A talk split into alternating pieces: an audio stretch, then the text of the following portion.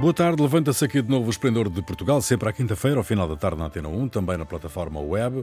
Produção de Carlos Quevedo, edição de Ana Fernandes, operações de emissão de Nuno Isidro, Ronaldo Bonacci, Cíntia de Benito e Jair Ratner, com Rui Pedro. Boa tarde. Boa tarde. Boa tarde. Boa tarde. O juiz Orlando Nascimento, ex-presidente do Tribunal da Relação de Lisboa, está a ser investigado pelo Ministério Público. Em causa, a alegação de que terá impedido que os então juízes Rui Rangel e Fátima Galante fossem acusados por violação do segredo de funcionário.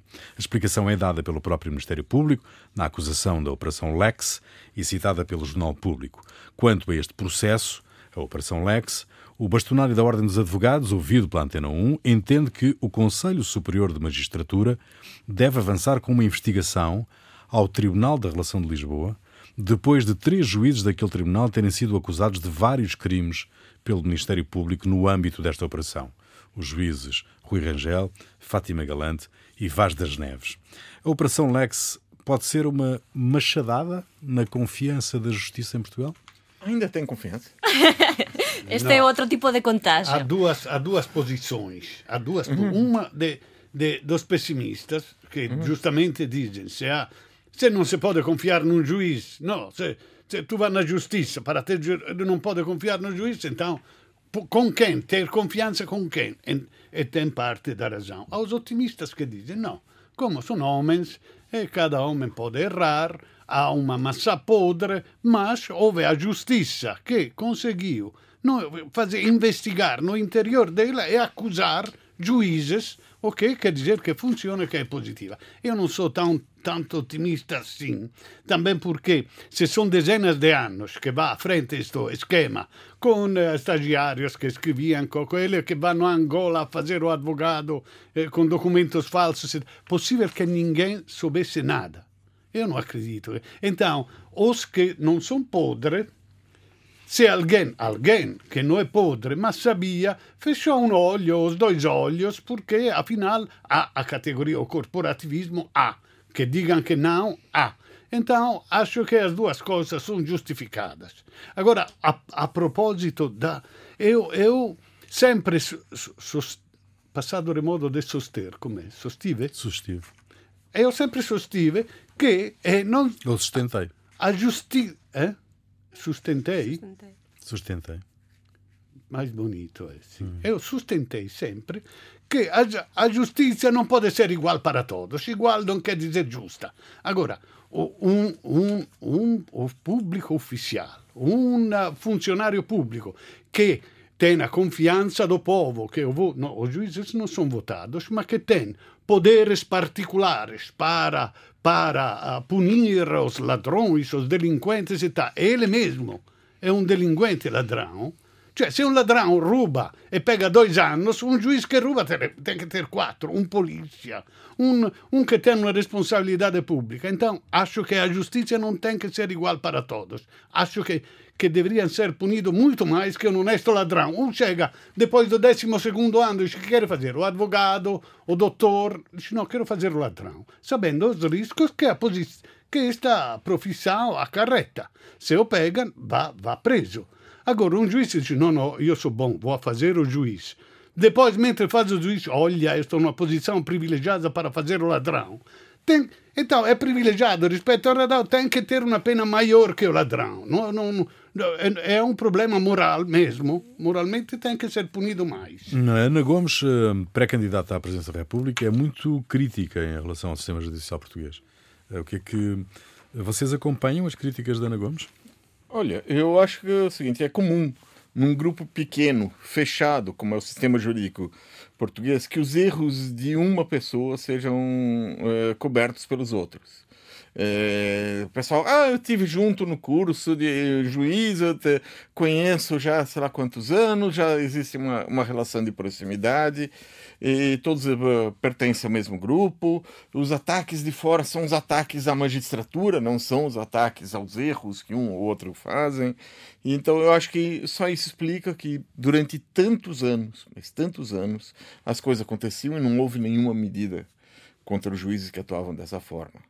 E é, é que não são não é apenas uma decisão de juiz. É, pelo visto estão investigando 300 decisões juízes. Quer dizer, como é que passam 300 decisões e só agora, quando estourou a coisa, que, ah, vamos ver isso. É, se eles erram, é, também é, um, é uma outra questão. Se eles erraram nessas decisões, eles erraram a favor de alguém. Quer dizer, se erraram né, a favor de e alguém. ao mesmo tempo lesaram muita gente. É, ou seja, lesaram pessoas. Se, com, o que, que eles tiveram em resposta para isso? Com, quer dizer, essas pessoas, o que deram para eles errarem tanto? Essas, se foram 300 erros, são 300 processos, que não é, só, não é só um processo, Lex, quer dizer que vão ser muitos muitos processos que vão ter que ir pela frente, né? É, e aí depois fica a pergunta: será que se havia só duas maçãs podres na magistratura? Não, eu acho então que, é... chegados a este ponto, continuar a pensar isso é um bocado inocente. Eu acho que já o que acontece com também o caso do Orlando Nascimento é que há a suspeita agora é que isto era muito mais alargado do que nós achávamos no ensino. Não são três juízes, não são três magistrados, mas é todo o sistema. É a suspeita, não digo que seja verdade. E a segunda coisa que deveria fazer eh, chamar a atenção é que também não vi muito choque pelo facto de Orlando Nascimento souber disto e não sei o que mais, e aos 300 casos, não sei o que. Quer dizer, há já quase um hábito na sociedade por pensar que estas coisas acontecem. E isto, que é um hábito que tem sido criado pela continuação de casos que continuamos a saber, tem o perigo de que já a confiança... Quer dizer, eu não, não considero que, estemos, que estamos perante o perigo de desconfiar da justiça. Eu acho que já há desconfiança na justiça, já chegamos a ese punto.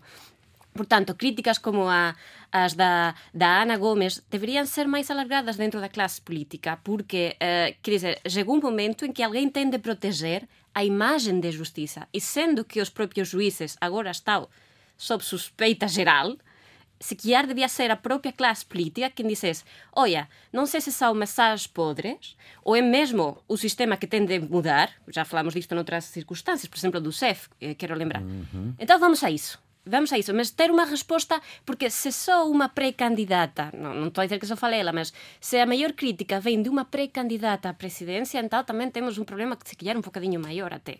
Neste caso, neste caso da justiça, como noutros, como noutras atividades, o pecado capital é o corporativismo. Sempre. Sempre, porque, porque a gente eh, acha que a crítica, é o que eu estava a dizer o Jair, que a crítica não é para um juiz, mas sim para o sistema de justiça. Não, se não houvesse corporativismo, quer na justiça, quer noutros âmbitos, não estaríamos a criticar amplamente, às vezes o CEF, às vezes a justiça e às vezes outra coisa qualquer. Mas Uh, quer dizer, levamos isto porque também há relações pessoais. Uh, isto também é parte da condição humana. São amigos, uh, são família até, uh, são amantes, são não sei o que mais. Não, e é então, um, é uma é concessão um pouco militar. Agora, o corporativismo nem sempre é negativo. Quer dizer, um soldado que está no, no fronte com os outros que chegam com a baioneta, tu tens que confiar nos teus colegas que se um ele vai jogar-se para defender-me. Cioè, é, é, é... Isso não é corporativismo. Não. O que é isto? Isso, isso, não é, isso é solidariedade. É uma solidariedade entre pessoas corporativismo. solidariedade entre é, a mesma classe. Estamos a falar é do obstetra que continua a fazer a asneira com os bebês e é protegido por uh, um corpo de médicos. Estamos a falar de uma pessoa que trabalha uh, no CEF e, e bate até a morte alguém e é protegido. Estamos a falar de estamos a falar destas coisas. Isto sim é corporativismo e faz mal a imagem completa dos trabalhadores desse âmbito. É assim. É diferente da solidariedade entre pessoas que não, estão na mesma quero situação. dizer, por exemplo, não eu... é, é diferente você dizer acobertar algo contra a lei, porque estamos juntos nisso, do porque ah porque ele é meu amigo porque esteve junto porque é me manda porque é não, isso daí é, isso é uma coisa outra coisa estamos enfrentando uma dificuldade juntos é, e dentro da lei dentro da legalidade vamos é, dar as mãos. Não vou deixar você eu, sozinho. Há uma coisa completamente se diferente. rua. Porque se é, se é uma questão de que enfrenta a legalidade, ou seja, que enfrenta aquilo que eles próprios são, como juízes ou como médicos, quer dizer, como uh, se alguém vai vai para fogueira, os outros vão deixar todos uh, sozinhos, vão ficar olhando, vão dizer, ainda bem que eu me safei. O que é diferente da solidariedade entre pessoas. É que há uma solidariedade natural se eu vou para a rua e vejo o meu filho que está a fazer a socos com outros, sem saber porquê, eu vou ali e defendo o meu filho. Depois descobro que ele foi o primeiro a atacar. Sim, mas é uma relação pessoal que, que tem preferência perante a obrigação profissional neste caso. Estás a pôr o exemplo de o meu fillo. Claro, estamos a falar de pessoas que têm um relacionamento pessoal e protégem-se as umas às outras. E o que tem de fazer é proteger a justiça, porque está num âmbito profissional. Estás a pôr o exemplo e, justo. Tem códigos e, e procedimentos e regras que têm que ser cumpridas. Muito bem, vamos avançar. Hoje temos uma emissão mais reduzida, eh, porque daqui a pouquinho temos eh, na antena as grandes emoções de Alvalade, com o Sporting Aberdeen, eh, para a Liga Europa. A segunda vaga da pandemia de Covid já chegou. Portugal teve o maior aumento de casos em sete dias. Em Espanha, pede-se intervenção militar para controlar a pandemia e fecham-se regiões com o maior número de infecções, como acontece, por exemplo, em Madrid. A Alemanha decidiu que há 11 regiões na Europa de alto risco e que Lisboa é uma delas. Nos Estados Unidos, os especialistas avisaram o Congresso norte-americano de que 90% da população Vou repetir, 90% da população está vulnerável à pandemia. Os Estados Unidos já somam 200 mil mortos, o Brasil já soma 4,6 milhões de casos. Muito bem, os países, a Europa está melhor preparada para enfrentar esta segunda vaga do que estava a primeira, um, do vosso ponto de vista, ou vamos entrar pelo mesmo. Olha, eu acho que, em primeiro lugar, é muito difícil avaliar se o que está sendo feito em Portugal é correto ou não. É, a pandemia é um fenômeno novo as respostas adotadas para outras pandemias virais, como a SARS ou as gripes, podem não ser as melhores é, essa atual. Não existe conhecimento científico suficiente. Então é, é, nisso daí fica é muito difícil vai se pelo aquilo que vai se é, sabendo vai se aplicando imediatamente, imediatamente e não dá tempo do conhecimento a sentar e verificar tudo, quer dizer, muitas coisas. Método, então, método da, da tentativa e erro. É, muito, é um pouco por, por isso, por exemplo. A, havia o, a questão das máscaras.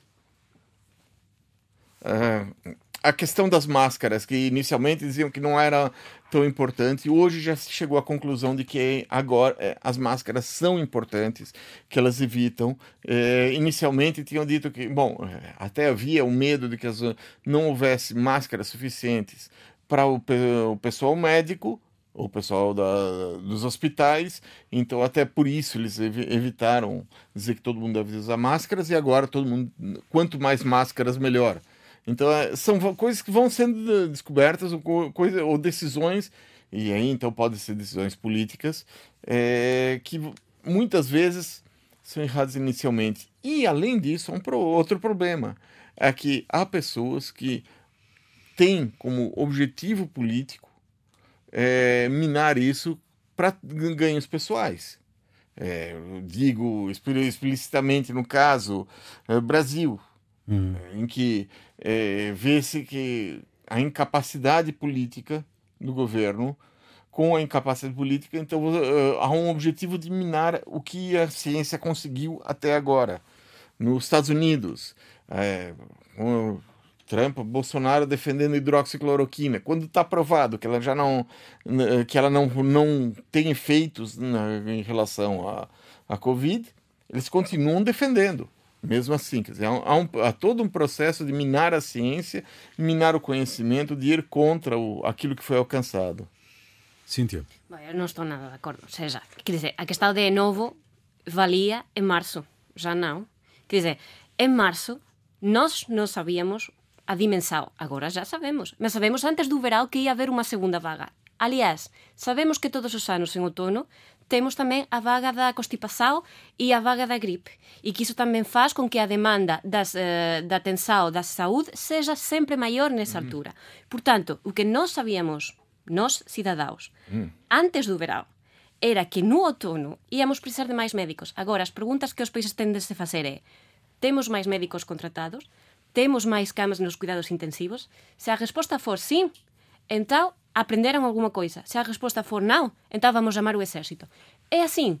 Seja, quer dizer, nós sabemos que as máscaras, é verdade que en marzo non sabíamos que ia ser tan importantes, mas houve países moito próximos a Portugal, no caso de España, que já era obrigatória a máscara no meio do verão. Eu, há tempo que estou a ver aqui na rua em Lisboa, a gente que vai com a máscara sempre, ainda que esteja no exterior. Portanto, há cidadãos que já perceberam que a proteção eh, perante o ar, eh, perante a transmissão, ainda há dúvidas, não? Agora está a dizer que não é assim tão importante a desinfecção das superfícies quanto a proteção com a máscara. Bom, é verdade que isto vai evoluindo com o passo do tempo.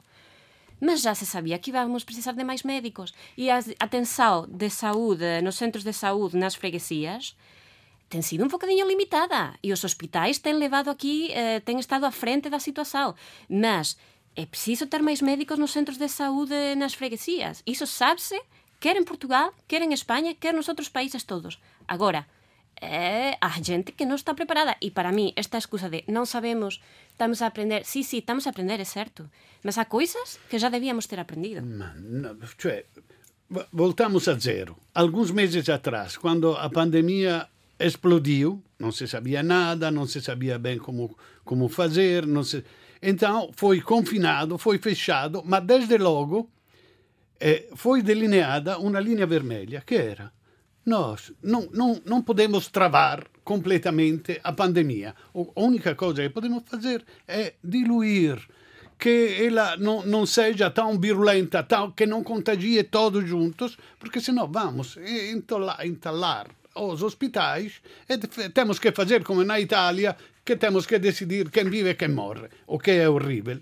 Então, esta linha vermelha foi feita justamente então e ainda continua. Cioè, o que aconteceu é que agora os contágios são muito maiores. Mas, na grande maioria dos casos, são assintomáticos e não se faz nada. Cioè, se um repara que tem, tem que ficar em quarentena para não contagiar os outros. Ou os que têm alguns sintomas, têm que ficar em casa os que têm sintomas maiores têm que ir no hospital, mas são poucos, e pouquíssimos são aqueles que vão precisando de cuidados intensivos. Esta linha vermelha ainda não está a risco. Cioè, ainda está. Então, o que temos que fazer agora que se pode curar, agora se cura melhor, antes não se sabia como curar. Agora há medicamentos que não resolvem como a vacina, mas podem atenuar estes efeitos graves que podem levar à morte. Então, o que temos que fazer é não baixar a guarda, aliás, aumentá-la ainda mais, uhum. mas continuar com esta política de conseguir aguentar para que não se entole nos hospitais. É, Acabou. E, e, e por, mas há um, há um fenômeno que está acontecendo, e é acho que é mundial, é que as pessoas estão cansadas. Cansadas de confinamento, cansadas de incerteza, é, por quanto tempo isso vai durar, irritadas porque às vezes as orientações de um lado e de outro elas variam, é, não sabem em quem acreditar. É, é um, é um, é e esse cansaço, essa irritação é um terreno fértil para o surgimento de, sei lá, de populismos, de pessoas dizendo, ah, isso aí não é nada, ou é, um fenômeno, sei lá, como o tal Não, dos médicos pela verdade, que apareceu na Espanha, agora está em Portugal também. É, quer dizer, são fenômenos desses que estão acontecendo de, devido, eu acho que isso é o resultado do cansaço. Certo. E tem terreno fértil nisso aí. Sem dúvida, mas esse cansaço é preciso que toda a gente perceba que hum, temos que ficar temos que ficar com ele, não, é? não, não, não, vale a pena. Hum, essa vai ser a nossa vida no futuro e, portanto, temos que perceber isso definitivamente. As Nações Unidas têm 75 anos e desta vez a reunião dos líderes mais poderosos do mundo foi feita à distância por Zoom. Foi o primeiro debate virtual da Assembleia Geral e, segundo o jornal inglês The Guardian, foi a pior reunião de Zoom de sempre, marcada por ataques cruzados e provocações. Ah, quando ah, mais precisamos das Nações Unidas, meus amigos, é quando elas sofrem o maior ataque da sua história incluindo um dos fundadores dos Estados Unidos? Esta é uma pergunta. Uhum. Não só do e o Brasil. Isto é uma pergunta. O Brasil que é o por o, o Brasil abre todo ano por a Assembleia das, das Nações Unidas por causa do papel que o Brasil teve na fundação do, do, das Nações Unidas. O primeiro discurso foi o discurso do Bolsonaro, da vergonha brasileira em que ele mentiu deslavadamente naquela, naquele discurso. Não, dez mentiras. Diz que houve dez mentiras. Só? Sim, sou, sou 10. Você contou? Sim. Em 15 minutos, quanto falou? 10 mentiras. É, 10 mentiras, hum, tá bom. Quase uma média de uma mentira. Foi bom, porque eu não, estava, não. estava ansiosa por ouvir só homens discursar. Foi fantástico. A primeira mulher não, não teve a intervenção até o segundo dia. Foi ótimo. Pá, homens a discursar e a discutir via Zoom é o que eu precisava mais. Uhum. Agora, quer dizer, se estamos a falar de que cada país faça as suas regras uhum. e tem uma opinião diferente do coronavírus. E pá, não sei o quê, isto é apenas normal. Agora, pretender algum consenso dentro da ONU, uhum. não, já também... Não, a questão é que o, existem países que colocam todo o sistema multilateral em xeque, especialmente um país, país fundamental que é os Estados Unidos. O, o, Trump contra o, o que é o globalismo, como ele fala, né? É, fala isso. O, e há absurdos ali né, na questão. O Bolsonaro, quando falou de cristofobia, é, também é outra coisa, quer dizer, quando ele dizendo que como se houvesse um, um ataque é, organizado contra os, os, cristãos, quando no Brasil o que acontece é o, um ataque organizado contra as religiões de matriz africana. Então há, há todo um, um processo. Né? E é, nesse momento que nós mais precisamos das Nações Unidas, certo. as Nações Unidas não conseguem fazer nada porque há pessoas dentro das Nações Unidas que jogam contra o próprio. O problema é que a questão não parece que vai melhorar, porque, quer dizer, é, vai ser complicado que o Trump não, que o Trump não ganhe novamente porque os presidentes costumam ter o segundo mandato. Vai ser complicado que não ganhe. São mais quatro anos pela frente. E agora, eh, também não vamos ter a vacina amanhã, nem depois da manhã.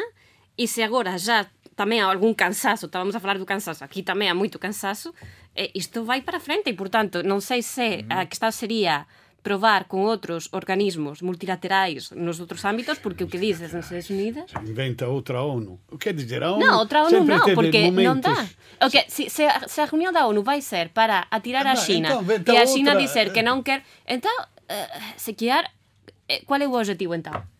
Ficar chateado todo mundo? Cioè, discutir? A, a, a este ONU, é o objetivo? A ONU nunca funcionou fantasticamente, mas houve momentos agregativos e momentos disgregativos. Esse é um momento terrível em todo mundo, em todos os países, cada um pensa por si. Esta coisa da pandemia não ajudou para nada, porque quando se encontrava, vabbè, ninguém mudava de opinião, mas havia encontros bilaterais, havia jogo de bastidores, alguém dizia, olha, mas não faz assim, porque... E encontravam algum compromisso, algum... cioè era a única ocasião em que todos os chefes de Estado se encontram ali e dizem que vamos fazer do mundo, uau! Então, havia um Agora, com esta coisa da conferência, que é gravada, tra lá, cada um fez a conversa para o seu eleitorado, para o seu país, a mostrar quantos outros são maus, é um momento desgregativo.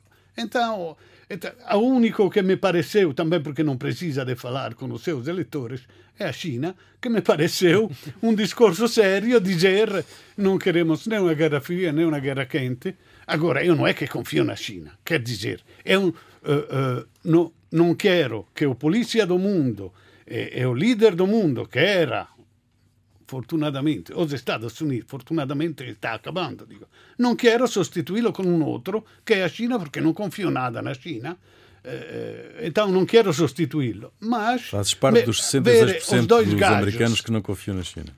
Uh, ver os dois gajos, o Trump, o chefe das democracias do mundo, de um lado, que é um desvairado, que diz asneiras. Com, com... Do outro lado, Xi Jinping é uma pessoa séria, que diz palavras de bom senso e tal. Um parece, dice, olha, se eu venho da, da Marte, vou ver, diz, olha, isto, a potência é isto. Não, não temos que dar a Xi Jinping o poder que tinha os Estados Unidos antes. Temos que inventar uma outra coisa. Mas a questão que se coloca muito aqui nas Nações Unidas é, de facto, a incapacidade de um poder efetivo, não é? De um poder efetivo que, no fundo, congregue vontades e possa mobilizar, mobilizar os países e os líderes dos diversos países. Eh, essa é uma questão uh, central da vida das Nações Unidas, desde o início, Sim. que não consegue resolver, que não se consegue resolver. As Nações Unidas, quer dizer, sempre conseguiam é, fazer alguma, alguma coisa porque aquilo que eles faziam não era considerado de fundamental importância para, para os países principais. Então temos isso, as Nações Unidas era como um, um bom pôster que você põe, um pôster bonito que você põe no, no, na parede do quarto tipo a Organização Mundial da Saúde. a organização era, não, é, não você tinha, importante. É, você dinheiro. tinha, fazia alguma coisa em relação aos certo, africanos, ficamos certo. de é, que estão com problemas de saúde, ou, os asiáticos estão com problemas de saúde, ficamos bem de consciência, tal. Agora o problema é que é para nós. E nesse momento as Nações Unidas enfrentam, enfrentam três crises, né, que são é, que são a pandemia, a crise econômica global e, é, e a crise ambiental. E essas três crises necessitam de uma atuação global, junto, organizada, eh, concertada, da, dos vários países. E os países não querem, como a experiência europeia mostra, ceder a sua soberania para chegar a um, a um bem comum. Não querem. Por quê? Porque nós somos melhores ou porque acreditamos que nós vamos nos safar disso, como a ideia por trás do que Trump fala, nós nos safamos, ah, nós compramos todas as vacinas e deixamos todo mundo ali, o resto do mundo morrer, é, nós, é, aquilo, a crise global, acho que conseguimos dar um jeito, os ricos ficam mais ricos, os pobres mais pobres, funciona para muitas pessoas dessa forma.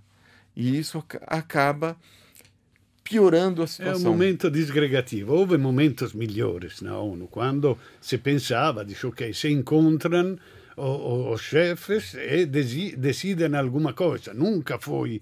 Eh, e não é culpa de Guterres, coitadinhos, que está ali, que, que acontece toda esta desgregação. É culpa de um espírito, em geral, do mundo que se mexeu asse à direita, cada um pensa por si, e ali é, é a pandemia não ajuda para nada nisso, que piorou então, tudo. Temos de esperar a que os grandes sejam atingidos, a se... ia dizer a sério, mas é que já estão a ser atingidos a sério, e também não dá. Não fazem nada. Okay. Eles acham nós nos vamos safar, nós temos dinheiro e vamos safar. Sendo que as Nações Unidas podia ser o fórum exato né, para, para que eh, essas políticas globais eh, se desenvolvessem em defesa da humanidade.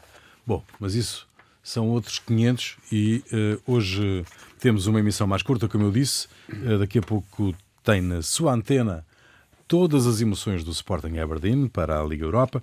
Uh, quero saber o que é que vos fez perder a cabeça esta semana e começo por ti, Ronaldo.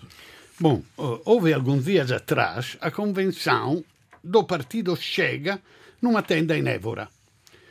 Ah, não me interessa agora falar da convenção, mas da forma com que foi feita. 500 pessoas atoladas no interior, sem máscara e sem distanciamento social. Mas a coisa mais irritante foi a ostentação, em frente das câmaras, do não respeito das regras da Direção-Geral da Saúde. Ora, duas ou três semanas antes, houve a festa do Avante. Ok, são eventos incomparáveis, mas o PCP respeitou rigorosamente todas as regras. Aliás, as regras foram mais duras ainda, no? da Direção-Geral da Saúde. Apesar disso, antes, durante e depois, a festa do Avanti foi massacrada por todos, excetuando os comunistas, jornalistas, comentadores, a comunicação social, todos. A comunicação social talvez eh, eh, repetia o, o, que diziam os políticos, tem alguma desculpa, mas não. Eh, vabbè. Ora, eu queria dizer que a última filosofia do governo e da Direção-Geral da Saúde é que não se pode voltar atrás, não se pode voltar a confinar, que seria um suicídio econômico. Também não se pode liberar, porque em poucas semanas íamos ter milhões de, de, de contagiados. Então, a única coisa que podemos fazer é tentar de viver a vida de antes ao máximo possível rispettando regras, regras rígidas.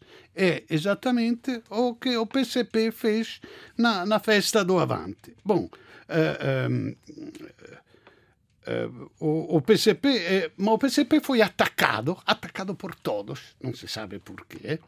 E, e, e, o Chega, vabbè, ninguém falou bem do Chega, mas eh, non è comparabile o che foi dito contro il PSP da che foi dito con o Scega. In conclusione, ha un'intolleranza contro uh, uh, o PSP che è ingiustificata é uma tolerância criminal, eu acho que é criminal esta tolerância que temos com os fascistas do Chega, a começar do Tribunal Constitucional e via via até a comunicação social. Há uma tolerância criminal.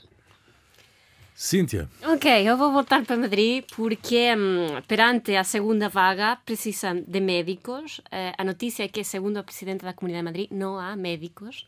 Pelos vistos, uh, ao redor de 7 mil médicos emigraram para o Reino Unido, ao redor de 3 mil emigraram para Portugal. E agora não há médicos em Madrid para atender. E, portanto, eh, em vez de contratar os que já estão desempregados, vão procurar voluntários para o Hospital de Fema que vai reabrir daqui a pouco. Seja, quer dizer, não temos, mas em vez de valorizar os pouquinhos que ainda temos cá, vamos pedir voluntários, já trabalhar grátis, não sei quantas horas demais, eu acho que eh, já passou muito tempo dos aplausos à janela, demais.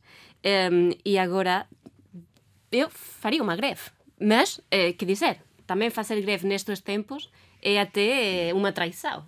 Isto é um perigo. Jair. Na China, para se obter um divórcio facilmente, é necessário o consentimento das duas partes.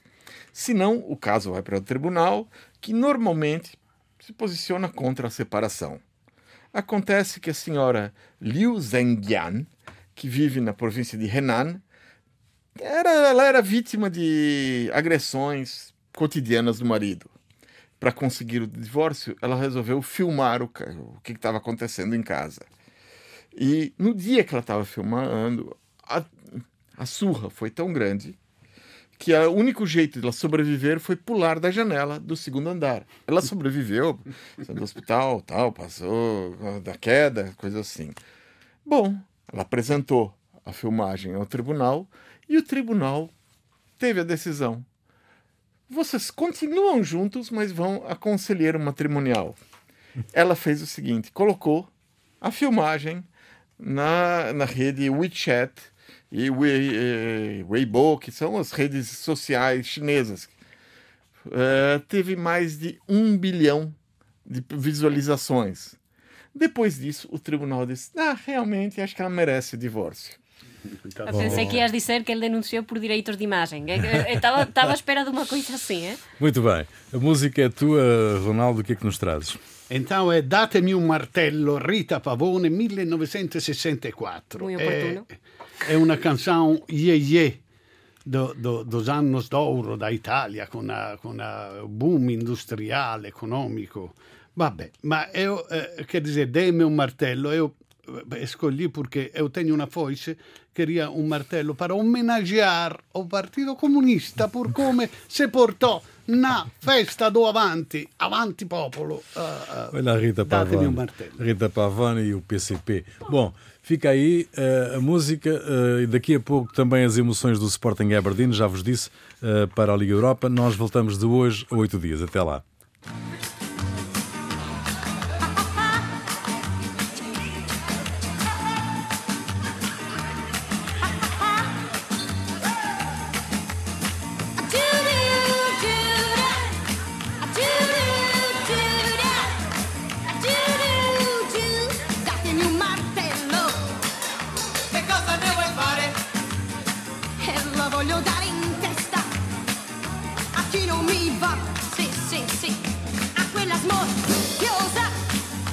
con gli occhi dipinti che tutti quanti fanno ballare lasciandomi a guardare.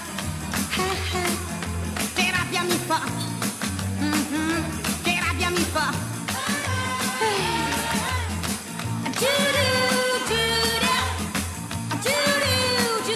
E, datemi un martello. Che cosa ne vuoi fare? lo voglio dare in testa a chi non mi va.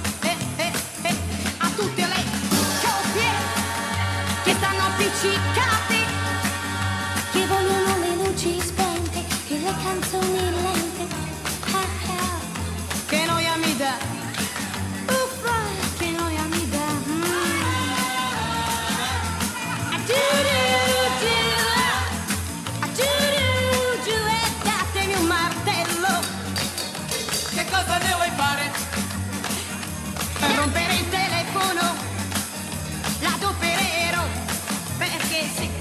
pochi minuti mi chiamerà la mamma. Il babbo ma sta per tornare, a casa devo andare. Uffa, che voglia ne ho, no, no, no, che voglia ne ho.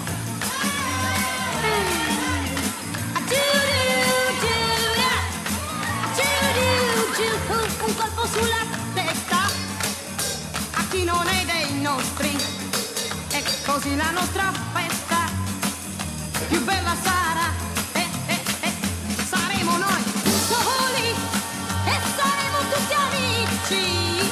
Faremo insieme i nostri balli e sappilali galli. Ah, ah.